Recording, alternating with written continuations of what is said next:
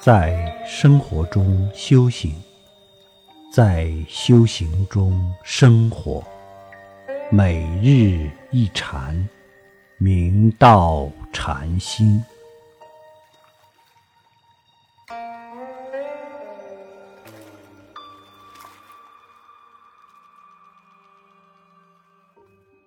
我们修学经典，要反复精读，源于书读百遍，其意自现。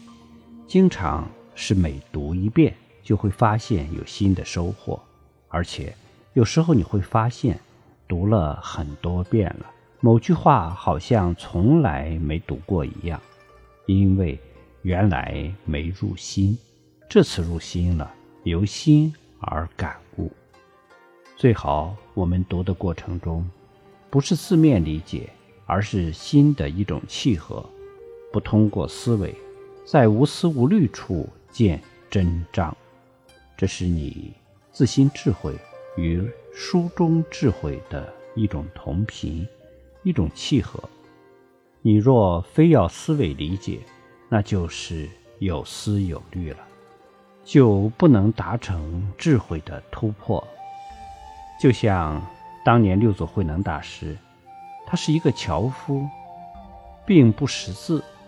当他听到旅店客人诵读《金刚经》，读到“应无所住而生其心”，他豁然有悟。这绝不是理解的，而是这句法语和他心中本自具足的智慧契合了，碰撞出火花来了。他当下。就悟到了什么是妙明真心。如果我们动念以一颗理解的心、思维的心，永远不可能悟道，不可能真正透彻应无所住而生其心的真实意，只是在知识层面上打转转。